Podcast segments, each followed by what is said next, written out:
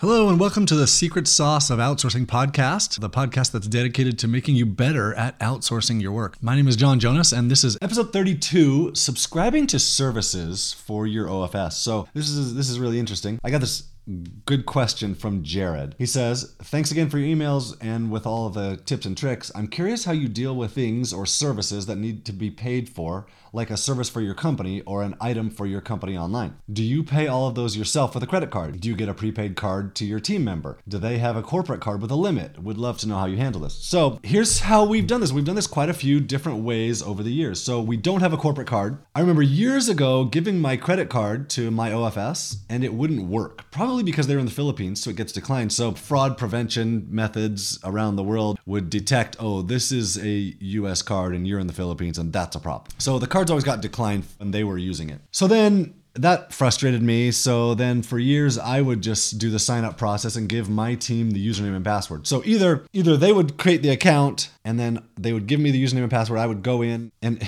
I did this different ways over the years. I get I get less and less tolerant with having to deal with small things. It started off they would say, "Hey, we need this service." And I'd be like, "Okay." And I'd go create the account and I would then pay for it and then I'd give them the username and password for it. Then I started asking them to create the account. Then I started asking them to create the account and go to the billing page and send me the URL because I don't want to figure it out. I just want you to send me the username and password and the billing page, and I will go in and put my credit card in. And so that's where we ended up for a long time. But it still always bugged me because I don't want to be involved in small things that they should be able to take care of. So recently I've been giving my credit card again and it's actually been working sometimes. So I think some of that is because my team members they use a VPN when purchasing, which I will I'll talk about in the next, in the coming days. So a VPN just allows them to use a US IP address when when purchasing or actually an IP address anywhere in the world depending on where the VPN is. So that when they buy something using my card, it doesn't raise the hey you're out of the country red flags and so it doesn't get declined. Occasionally, when they use my card, we coordinate schedules. Like they'll text me and say, "Hey, can I do this right now?" That way, we're both online at the same time. And if I need to send them a security code, they they get it right away, so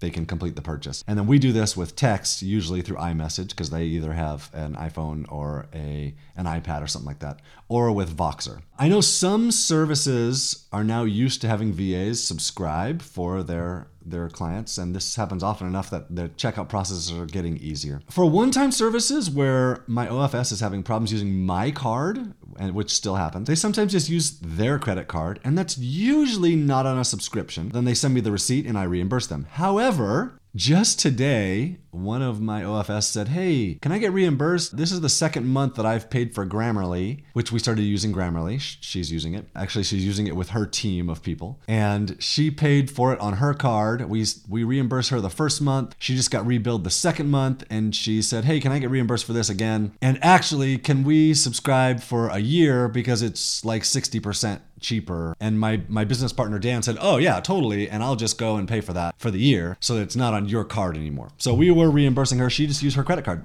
Often they won't have a credit card, and some services take online payments through PayPal or Payoneer. PayPal and Payoneer have, have pretty solid relationships with local banks and cash apps. So some Filipinos will use this if they don't have a credit card. So there's lots of options for how you can do this. You can ask your OFS how they would like to handle it. They may just say, hey, I just want you to use your card. Or they may just say, hey, I already did it. I used my card. Uh, can you reimburse me? It just kind of depends on your relationship with them and their comfort level. So talk to you later.